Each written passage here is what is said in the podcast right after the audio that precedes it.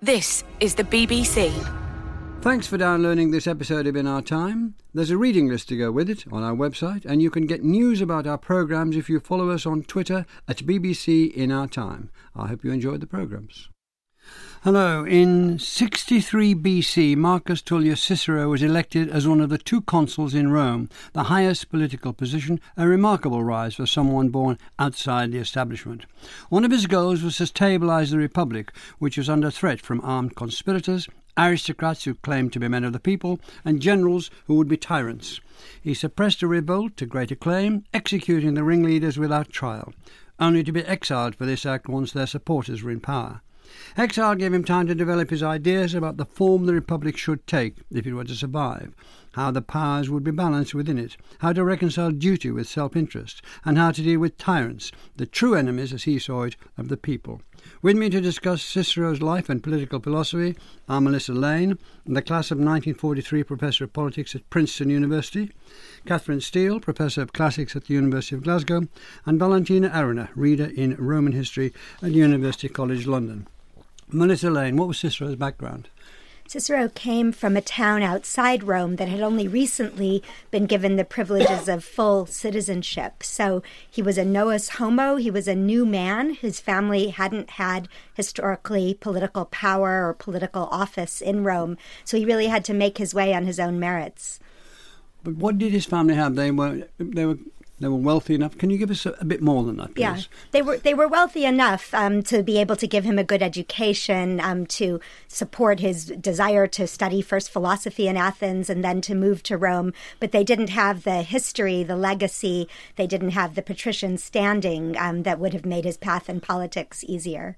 They didn't have the network in Rome, is what mattered, didn't it? Yeah, not to that extent. Interesting, they went to Greece, isn't it? They're going back to Greece to learn. It's fascinating. They, it, it is. It was a it was a, a thing that many or some anyway, uh, ambitious and intellectually ambitious young Romans wanted to do. And Cicero traveled throughout Greece. He studied in Athens, but went elsewhere to meet leading philosophers in Rhodes and in other places. Um, and he later sent his son to do the same. In Athens, would he have been in, in some sort of contact? I know they're all dead. I'm not talking about anything spooky. In some sort of contact with, with the great Greeks we're very often talking about on this program. Yes, so he, he studies all the schools of um, Hellenistic philosophy that were alive at the time and with some of their great figures. So the Stoics, the Epicureans. He his own allegiance was more to the skeptics. Um, so he took the view that you could you could support whatever argument seemed most plausible. But of course, he became a great admirer of Plato, and his political works are very much written in dialogue with Plato. So he got cracking, uh, learned a lot there, and then he, as I said in the introduction, by the age of 42, which was young at the time, born the youngest ever, he became a uh, consul, one of the two consuls uh, in Rome. How did how did he get there so quickly?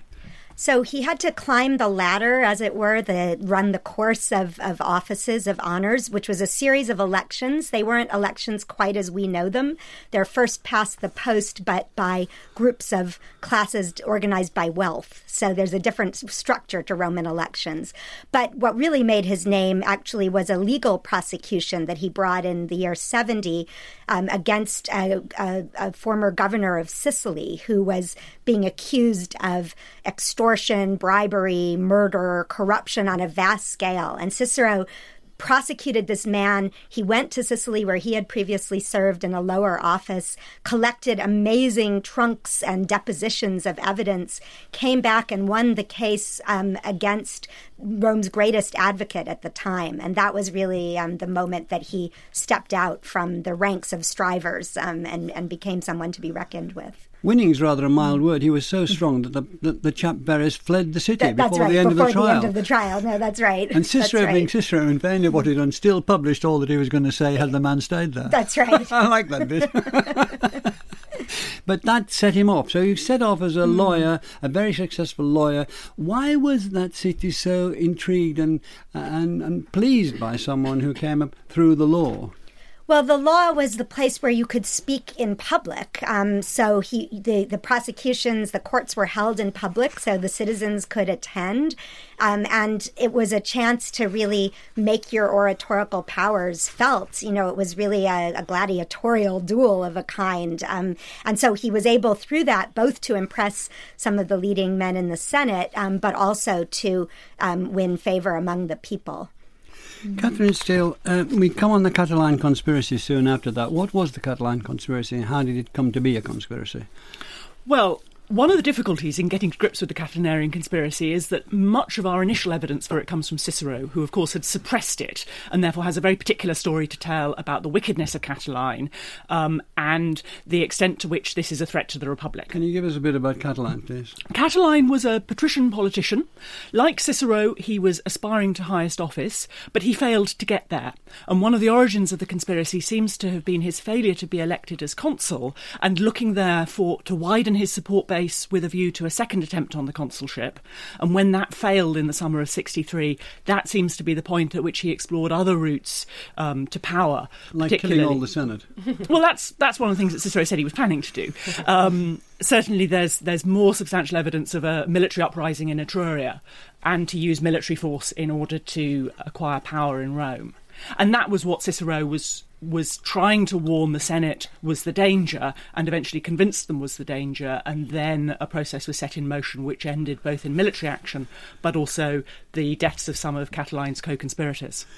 The way in which he got to know shows that he was a man who had enormous contacts and networks of power. He kept being tipped off, didn't he? He did, yes. He kept talking about the um, uh, the information that had been given to him about the conspiracy, and the trigger for the famous debate. Um, in which the decision to execute um, Catiline's co-conspirators was taken was being tipped off that they were in negotiation with a Gallic tribe, um, and then Cicero was able to catch them red-handed with letters which um, indicated the the scope of those negotiations. It shows him being very proactive, or somebody that people wanted to curry favour with and be on the side of. Which was it? Well, I think it's a bit of both. Right, always um, is, isn't it, when you ask a question like that? Yes, I mean he's he's developing his networks, but because he's consul, he has he has things to offer people who bring him information. Yes, but he got key information at key times. With a, a, day or two to go, he had it, and he talked him. He talked him out as it were inside the Senate and so on. Yes, yes, because then he was able to set up this um, dramatic um, revealing of the evidence um, in which the conspirators were brought in with the letters still unsealed. So he took the gamble that they would contain what he thought they, thought those letters would contain, and then they're opened in the Senate, and they do, and he, he can take things forward on that basis. So he suppressed this conspiracy. The, some of the conspirators had another go, and he rounded them, them up. He he he and he had them executed, but he did not give them a trial. But nevertheless, when he executed them and cleared cleared the decks of the conspirators, he was lauded in Rome, wasn't he? At the time, yes, and well, again, we're dependent on Cicero for the accounts, but the being uh, escorted back home by the torchlight um, procession, being acclaimed in the Senate as Pater Patriae, father of his fatherland, and of course, one of the reasons that Cicero was so pleased about all of this was that his career had been um, entirely civilian. And Rome was a society in which some of the highest rewards tended to be restricted to those who had been militarily um, victorious. So, as a civilian consul who nonetheless saved the res publica, that was tremendously exciting as a, um, a basis for further reputation. But of course, it does all go horribly wrong for him. yes, we can come to that in a hmm. moment, mm. but you, you prepared us for it going horribly wrong. But at that time, he was at a fair height of his powers, wasn't he? He yes. uh, and it was an extraordinary rise. And we, we mustn't gloss over this because it gets to be more and more important. But being that important and that influential and that effective, that young in those terms, was terrific. Well, yes, um, and I think Melissa has already pointed to the um, the way that Cicero built his career through effective oratory in order to put together a coalition of supporters. There's the possibly spurious um, Commentariolum Petitionis, the commentary, little book about electioneering, which may be written by his brother, it may not be. But it seems to capture the advice to give Cicero that in order to be elected as consul, which was this huge challenge for somebody without the political and historical background at Rome, he needed to appeal to as broad a possible an audience. And we can see in Cicero's oratory up until the consulship the great care not to offend anybody so, uh, and indeed, early in 63, he claims to be a popularis consul, a consul who's speaking for the populace. Um, Valentina Arena, can we um, tell, can we develop that? Um, his, his, his, his manoeuvring is very good. His, his political with a small p and a big P seems to be very good. Um, but did he, at that early stage, earlyish in his, his career as we know it, embody ideals which appealed to people? Because in his later essays and that he certainly did. Was he at that stage thought of as a man of ideals, a man of vision? Yes, certainly by by sixty three, he was a, a man of, of vision, and but mainly his vision at that stage was the one that uh, of the, the, what he calls the concordia ordinum, so the concord, the harmony amongst the members of the elite. So what he claims uh, in uh, in that his his great achievement in having suppressed the Catiline the Catiline conspiracy was very much to have united behind him uh, the elite and for him, that was perhaps the most important achievement in terms of the world of ideas. There was, uh, I mean, if you think about Concordia, is cum cors, so is a core is the heart that moves in the same direction, as if you know the members of the elite feel in the same way. They move in the same direction for the well-being of the community, of the of for the common good. Uh, but of course, it doesn't last long, as uh, Catherine has already. No, but he did. He did capture them, and they were a small elite, and he was not part of them. And the one thing he lacked was always not being part of the, in a, in a big sense, the political family in Rome. And he got them on his side there. Yeah, he was and he wasn't, in the sense that he he was an equestrian. So he um, that meant, in essence, by the late Republic, that he his family had was of substantial wealth. And uh, um, the the equites by the late republic did play a key political role as well, alongside the, the senators. So throughout his life, he does battle consistently uh, the. Uh, the being the newman, to be the outsider, the one who doesn't have a consular ancestor in his family you know, in his background. But he is a consul. He has become a consul himself at that stage. And he is one of the equites, and therefore what he thinks, and he does he makes sure that we don't forget it, that he now has made it. And not only he's made it, he's made it big time, as uh, as Catherine said. But also, as Catherine alluded to, we must face this now. After, quite after a short time, this very victory tur- turned against him because he had not he sent these people, sentenced these Roman citizens uh, to death without judging them, and this was considered in itself to be a terrible thing to do. And the the elite, a lot of the elite, turned against him for that. Yes, yes, it did. Um, in uh, um, uh, putting the Catiline conspirators to trial uh, to death without trial, what he did, he violated one of the essential civic rights of Roman citizens, and that was the right to provocatio, so the right to trial. Uh, by doing so, what he did uh, was violating uh, the uh, one of the liberties of the Roman people, and that could not be considered acceptable within a republican framework. Therefore, uh, by the time he and and the mood, the political mood, mood because of that, turned against him quite straight away at the, at the, end of his consulship already he was not allowed to to uh, in his final speech when he finishes when he lay down the office he was not allowed to to carry out the full speech uh, where he could therefore you know boast of his uh, activities. And it didn't take long uh, for uh, his archenemy uh, Clodius to pass a law according to which those who had killed Roman citizens without trial should go on exile. And he went on exile. And yes, uh, he actually prevented it in a way. As soon as uh, he uh, he the first law was uh, was passed, um, he went on voluntary voluntary exile. As soon as he left Rome, uh, a second law was passed, and this time around the law had his name on it. Uh, so, to a certain extent, there are some degree of um, there is a certain degree of questions about the legality of this because that was a privilegium, so uh, an ad nominem law. Uh, uh, but regardless, he was already in exile, and and he clearly uh, this time around at least he had said uh, right in a sense that, that Clodius was solely after him for that, and the result was that um, because he was therefore presented as the tyrant because he had violated Roman one of Roman liberties, and therefore he had uh, his house was razed to the ground, his properties was confiscated, and what was perhaps most astonishing, uh, Clodius built on the grounds of his house and the foundation a temple to the goddess Liberty. It may, might not have been a temple, maybe an aedicula, but. Melissa, who was this Clodius who was such an enemy of Cicero?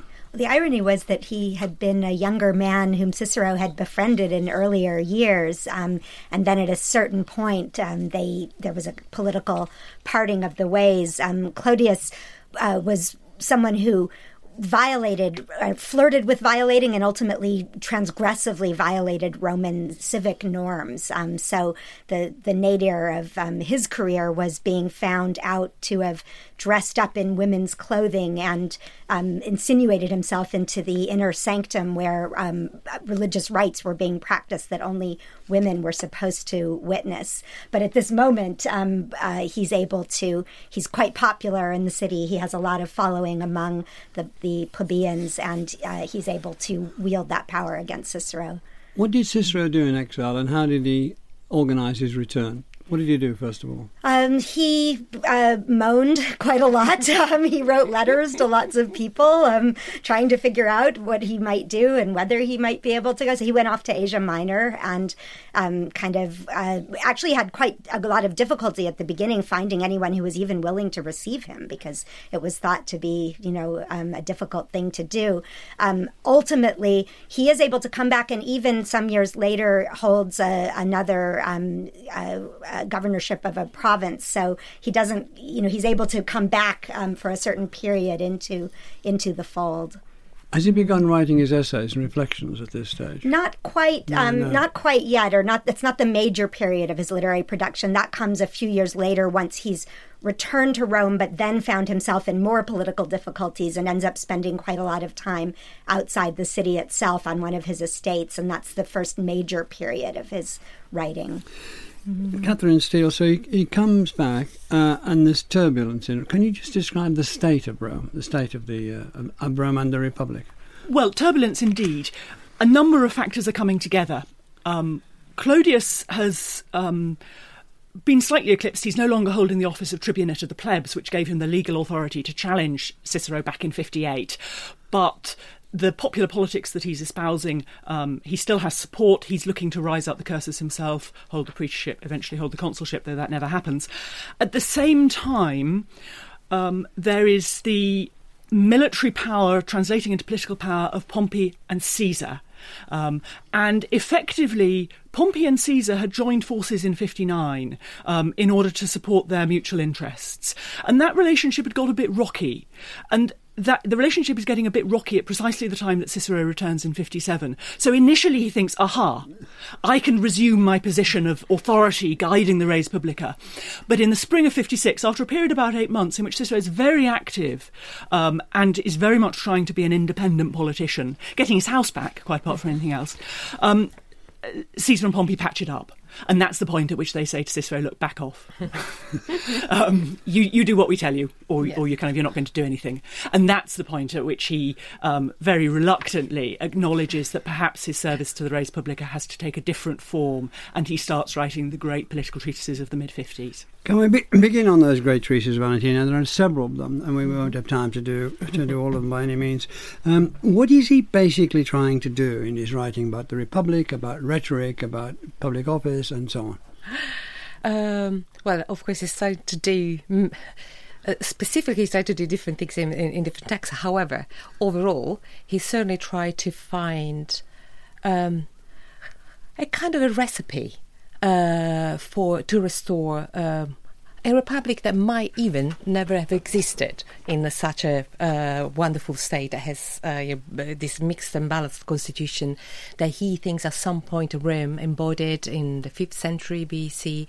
Uh, but, but uh, you know, that as far as we know as historians, uh, the only record we have is comes from very late sources. So, you know, uh, was certainly part of the Roman uh, intellectual tradition more than perhaps the reality of things. So, what was it? Is, what was this mixture he was going back to and said, This had happened once and we can make it happen again? What was it? So, it was uh, um, a balanced uh, form and uh, form of constitution mixed of three main elements. There was a monarchical, a monarchical element uh, represented by the consul uh, and an aristocratic element that was represented by the Senate and a democratic element that was represented by the popular assemblies.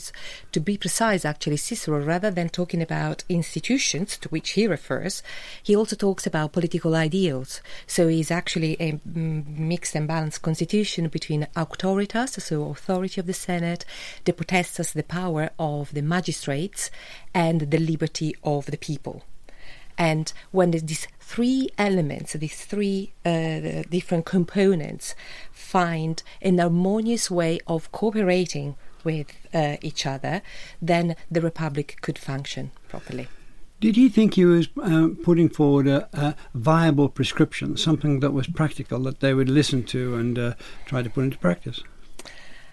Now he is when he's thinking and writing about the the, the Republic in this specific case, and as well as De Legibus, we are in uh, the in the late fifties. So fifty four, uh, the, De Republica was finished in fifty one, and is very much the world that Catherine has described. So Rome was really a mess, was completely chaotic. In fifty two, even we have Pompey that was elected consul sine collega, so sole consul. So, you know, a republic that has been based on this idea of the power sharing element was no longer there. This so, is partly to do with the generals themselves becoming very powerful. The empire's expanded a great deal. They're coming back with great loot and great and soldiers who are, who are loyal to them rather than to the republic, and that has tipped the balance quite strongly. Yeah, you certainly have a big uh, the, the the army itself played a huge role, but we should not underestimate also this the social and um, economic uh, changes that happened throughout the republic. Perhaps. Sorry, you want to come in? Well, I think one of one of the things that's always striking about the relationship between general and army, at least with Caesar, is all is that it that Caesar at least seems to have articulated the claim to follow him in terms of the the army's own liberty. Yes. So we have generals who are certainly interested in the personal power they can gain by their relationship with the army, but that relationship always seems to be articulated in terms of the res publica rather than the naked ambition. It always needs to be dressed up in language which which fits with the interests of yes. the army. But you're talking about it being dressed up or real? I think in the case of Caesar, it's probably dressed up, but nonetheless, he needed to articulate those claims in the, the, the language of popular liberty. How far how far he genuinely thought that um, that was an element that had been underplayed, I think is a really interesting mm. question. Because he certainly, when he comes back to Rome in 49, he's doing it on the basis that an elite in Rome has hijacked the debate and are not listening to what the community as a whole wants, yeah. which is to give honour to Caesar. Yeah. So, can we go into this constitutional conflict between the ideal and the real, Melissa? Can you just develop that a bit more? Yeah, so one of the major tensions um, in the decades before Cicero's um, playing a, a, key role, and then during that time is between the Senate um, and the consuls on the one hand, and then the tribunes of the other. So it, it was mentioned that Clodius um, was a tribune. The tribunes were elected directly by the people, and they had the power to defend the people, to veto um, any um, decision of the consul, to propose laws which would speak on behalf of the people, and that tension between popular power, especially as uh, as instantiated in that form. So the Gracchi, for example, in the previous century, had used their power as tribunes to try to uh, effect a kind of land redistribution, and this was remembered as by Cicero and the, and his allies as one of the great. Um, uh, uh, moments of peril of the Republic earlier, um, which had uh, only uh, been solved in, in one case by the murder um, of one of its proponents. And so, and this is actually something to which Cicero returns again and again in his political writings, that moment. Is there a sense all round, not only in Cicero, that the Republic is shaky and is even shaking, and it has to be not only defended and shored up, but some way found to perpetuate it? Yeah, and I think what's so interesting to me about Cicero in this moment is that he still really believes in the norms uh, that have governed the Republic, the traditions and the mores that are associated with the offices. And then one after the other, they're falling. So they're being violated. So one example is Caesar, actually, at a relatively young age and with a lot of um, bad reputation, standing to be the Pontifex Maximus, the chief priest of the Republic, which would normally have been a sort of ancient, august man of unimpeachable reputation. And Caesar thinks, well, I can stand for that. Why not? You know, and that's an example of the. What was the he, why of- was he unsuitable? well, because um, he was known to be a womanizer, an adulterer, probably to.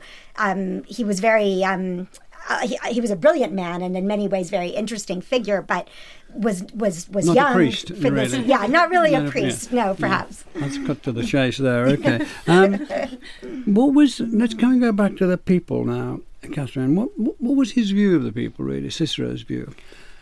Because in a sense, he was nearer the people than the elite were. You could say, perhaps, on the Well, scale I'm of things. not, You're not sure, sure about that. I think I think his background, economically and socially, he's aligned with the elite. It's it's Yeah. it's the broader elite rather than that bit of it that stood previously for political office. So his his view of the people. I mean.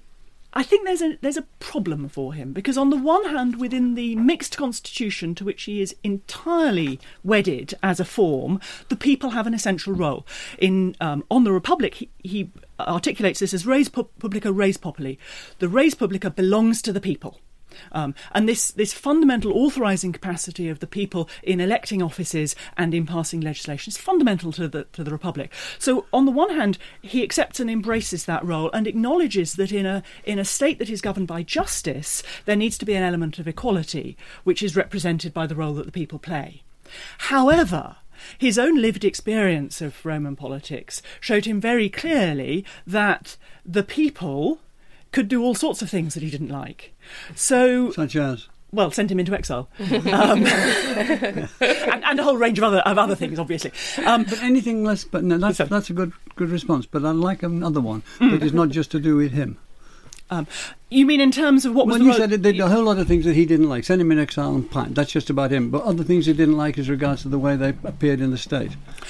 Well, I think it's the it's the popular trend within politics, which particularly is concerned um, often with economic measures expressed in legislation. So land redistribution, um, distribution wanted of land redistribution. Yes, land And redistribution, and he didn't, Yeah. um, because it's a challenge to property rights, Yeah. um, and because it's a spending of the state's resources um, on things which perhaps it shouldn't. So there are there are those tensions, and he he tries to resolve them in his oratory. He he resolves it by saying that the people who voted aren't the real people. Um, so they're an urban mob, they're a rabble, they've been misled. But in the um, in the political treatises, um, there's the uh, theoretical response which we've had in the Republic, but there's also the pragmatic sense of how do you give the people enough power that they will be satisfied. So in On the Laws, there's a rather odd and disturbing passage where he talks about um, Uh, voting systems and the tribunate of the plebs being enough to create the species libertatis, the appearance of freedom. So he struggles with this this tension between the ideal and what he actually saw in practice. But what we've got, Valentina, coming close to maybe this is just hindsight. We've got the shadow of tyranny, the the, the foreboding of the end of the great ideal of the republic. However, however often it was observed in the breach, it doesn't matter. There it had gone, and going in another direction in the terrible, terrible path of tyranny, which uh, the republic was deeply opposed to. Um, w- did Cicero sense this? What was he doing about it? Given that he might have sensed it. Uh, yeah, it's, it's certainly uh, throughout fr- from from the the sick, from from the time he comes back from exile onwards, he keeps lamenting that the republic is not there. Is no longer there. We might have, you know, we we keep the name of the republic, but the true republic is not there. It is is like um, a painting whose colors are now fading away. Um, however, somehow he has the gift to side always with the wrong people. But is this, can I just, just pause for Yes. a second, if, if I may, just to be clear? Is this because people like Caesar and Pompey are behaving in a way which he sees as tyrannical and therefore dangerous? Oh yes, no, no, of, of course. So he he supports Pompey uh, against Caesar because he saw in Caesar uh, the tyrant, and you know he rejoices at the murder, the assassination of Caesar. He actually laments that he has not been invited to take To part. join in, yeah. Yes, and that they actually it seems that, you know that our just also say that he was left out because he was renowned to be too nervous and uh, you know going on with age, so it was not the case to have him around at that stage. So, but he was extremely uh, pleased that um, the tyrant was killed, and he justifies it by saying that uh, it's the tyrant, so a Roman citizen who behaves tyrannically, um, renounce himself um, to his uh, citizenship. What he does, he severes uh, any links with human fellowships, and therefore is is like a limb of a body that no longer has blood circulating in it. So what we do, we amputate it, and therefore this is what we have to do with a tyrant. He has to be eliminated. It justifies tyrant by saying once he's stepped out of the community, he's no longer in the community. Yes, therefore no one- mustn't be treated as one of the community. Excellent. Melissa, Miss Elaine, um, he explores the difference between honour and personal advantage. We've got to try in some way to interview the, the, the writings he's doing, which are influential for what still are, 2,000 years. Um, what does he argue there? So this is in his last great work, The De Officiis, which he's writing in the very last year of his life. Um, at the just about at the moment when he's st- about to stand up against Mark Antony, which will ultimately lead to his death. And it, this is his final attempt to reconcile the ideals of the republic. And the idea is that honor, which includes the moral virtues, the social virtues such as justice, liberality, magnanimity, decorum, when properly understood, does not come into conflict with one's personal advantage. So it's the old great Greek Platonic question what should I act for my own advantage, even if it involves me in doing injustice? And Cicero structures the De Officiis with book one is about honor, book two is about advantage, and book three is about the seeming conflicts, only to show us that none of the seeming conflicts are real. And two of the best examples one is tyrannicide, which he reconciles by saying it's not murder because you're saving the community from this gangrenous limb. But the other great example, there are some wonderful, much more practical examples. So he has an example of if you're selling a house, is it honorable to conceal the faults in the house when you want to have a buyer? And he ultimately argues if you're deliberately silent so as to conceal the faults, you are yourself violating these duties of human fellowship. And so you would be behaving dishonorably, but it would also not be to your advantage because you would be violating human fellowship. So therefore, he's always able to show that the honorable and the advantageous um, coincide. Uh, Catherine, um, before we move to more action, he, he wrote a lot about the orator. One of his great essays was about being an orator and oration and so on. Um, what were his priorities there? And he made his name, as you said earlier in the programme, uh, this great um, defence uh, attack on uh, Verres, the uh, Sicilian uh, um, who had uh, cheated his country so much. What were his priorities he, he Cicero, put out for oratory? And why was it so important for him? Oratory theoretically mattered for him within the context of the res publica because it's what enables um, the right decisions to be made. He accepts that rational argument on its own isn't going to be enough in situations where large numbers of people are reaching a decision. So you need to have rational argument and then you need to persuade people to do it. So it's this practical response. And we can see that right back in his So very he regards democracy as a political act.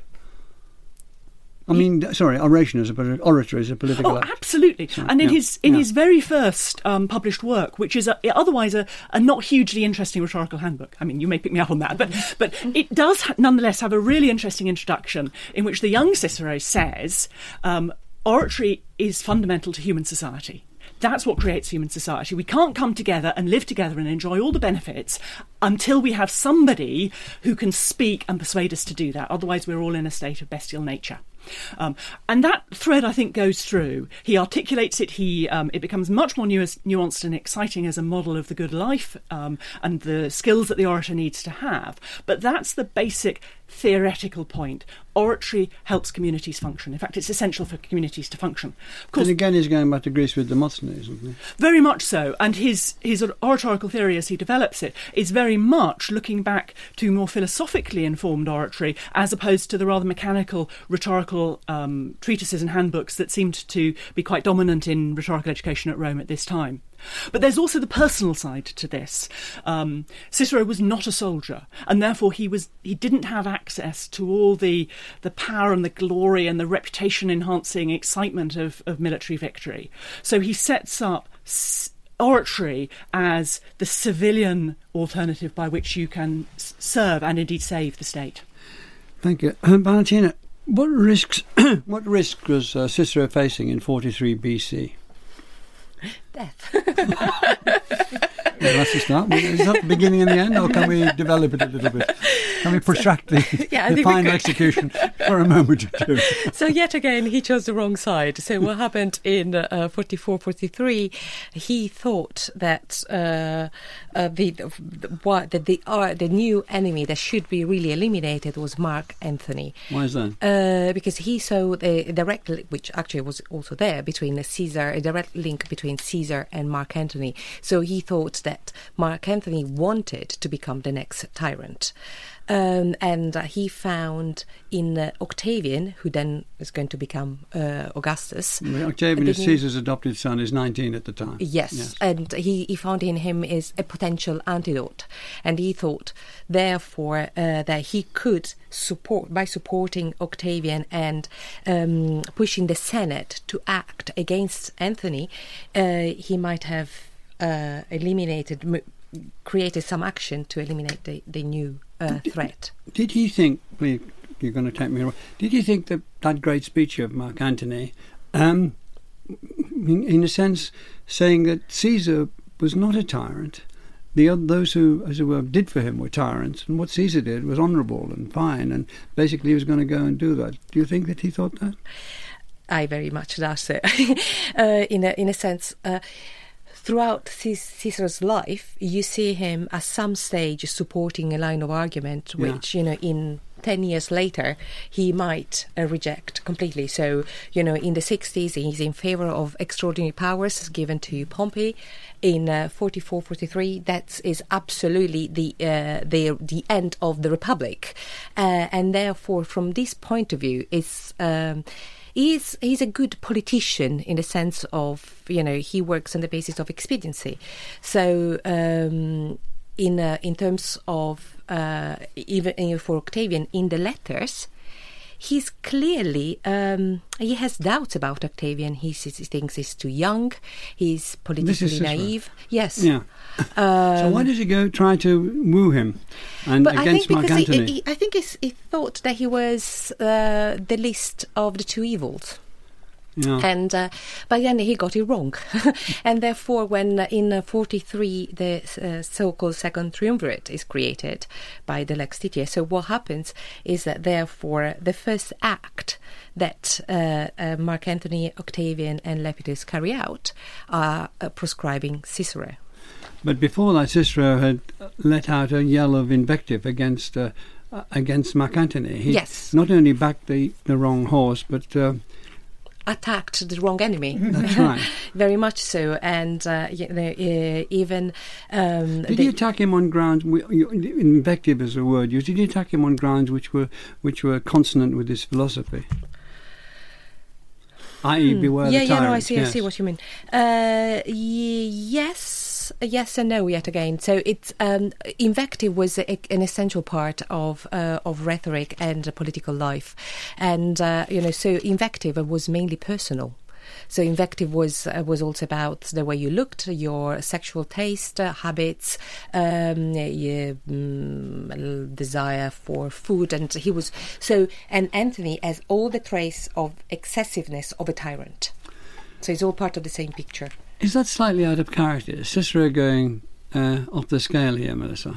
Well, it's interesting. I think he realizes that it's his last great act of political life, and he actually way, he actually says in one of the Philippics, "I have laid the basis for a new constitution." So he- I think he sees it as the last throw of the dice to try to rid the republic of this new tyrant, and thereby um, refound the Roman constitution. Although he knows that it's very unlikely to succeed. Was it? Did he? Uh, did he um, know the danger he was in, or was it? Did he think that he was going to get away with it, and he and Octavian were going to live happily ever after and start the republic again? Well, I think until Octavian makes the common cause with Antony and Lepidus, he may have that fantasy. But at the moment that that happens, he knows he's done for. One of the interesting things, of course, is that many of his allies at that point had committed suicide. Um, Cato, as a as a Stoic, had committed suicide when the battle against Caesar was a crucial battle, had been lost. And it's interesting that Cicero never really seems to have considered that path. I mean, he is not a Stoic. He, I think ultimately does recognize that death is a kind of evil, although he debates that question with himself and some of his other writings. So he's willing to suffer death bravely, but he doesn't take that act of of, um, of suicide. But as soon as that comes out, Mark Antony's after him, and Cicero escapes to one of his houses, and they find him and Yeah. they slaughter him. Yeah. How how efficient? Um, how was that done? The slaughtering. Knives. No, but what did what was left of him? Well, the stories are that his, his head and his hands were cut off, and they were taken to um, uh, Rome. And Fulvia, who was Antony's wife but had been previously married to Clodius, um, pinned them up on the speaker's platform. Right. Um, and that the hand mattered because it was the hand that had written the Philippic. The Philippic being the diatribe Yeah. against. Uh, know, Antony, and she stuck a, a hat pin, a hairpin through his tongue. So it happened to his tongue. I think that's enough for the for, the- for the present. I think we can move on now to very briefly. I'm sorry to spring this on. What do you think his legacy was? I mean, I was reading him at school in the 20th century. I'm sure people are in the 20th, staggering through it, 21st century. So his legacy has gone on for a long time. Yes, for sure. Well, perhaps there are, as I see it, there are, I would say, three main areas. Uh, his language, as you said, people are still reading Cicero and learning Latin through his texts. We read Cicero as an historical source, if you want to know about uh, the history of the late Republic. Um, but we also read Cicero as a political thinker. Uh, he has not only influenced a number of uh, thinker, political thinkers throughout the centuries, but even nowadays, with a renaissance of republicanism and neo-republicanism, uh, the idea of, of Cicero and how a republic should be governed is very much upfront in our thinking. Very, Melissa. He also translated Greek philosophy into Latin and left us with a, a, an enriched vocabulary for what it is to think philosophically. He's a wonderful writer, and almost whatever you're interested in about how to be a civilized human in society, you can find something interesting in him. In him. Yes, because his essays cover a wide range. We've only Yeah. Old, old age, friendship, um, a whole range of, of more technical philosophical Greek treatises, and we haven't even started talking about the letters. That will have to be another time. Thank you very much. Thank you very much, Catherine, Catherine Steel, Melissa Lane, Valentina Arena. And next week we'll be discussing the world of cephalopods, the octopus, squid, cuttlefish, and nautilus. Thanks for listening. And the In Our Time podcast gets some extra time now with a few minutes of bonus material from Melvyn and his guests. Right, now you're back on again. Um, do you think we got to the heart of what we set out to do? I think we did. I think we did. But when I was thinking about this program and drawing it, it seemed to me that, that it's interesting that when we talk about Cicero's political philosophy, one thing we never even touch on is slavery. And it does seem to me extraordinary that we can talk about the about political philosophy within a society that's based on slavery. And is that because Cicero's just never just never talks about it? That's my sense. It's just not a problem for him. Or however much he's interested in libertas. Um, now, why is that? Because it's not that the Romans have a total blind spot on this. Look at Seneca. No, you're right. He doesn't mention that. Uh, there is. He does, however, um, does consider the liberti, so the freedmen, as a political entity. Because one thing I think we have missed out is actually the Pro Sestio. So what happens just before the De Republica, so the the, the great political city, um, when he writes this speech in defense of Sestius.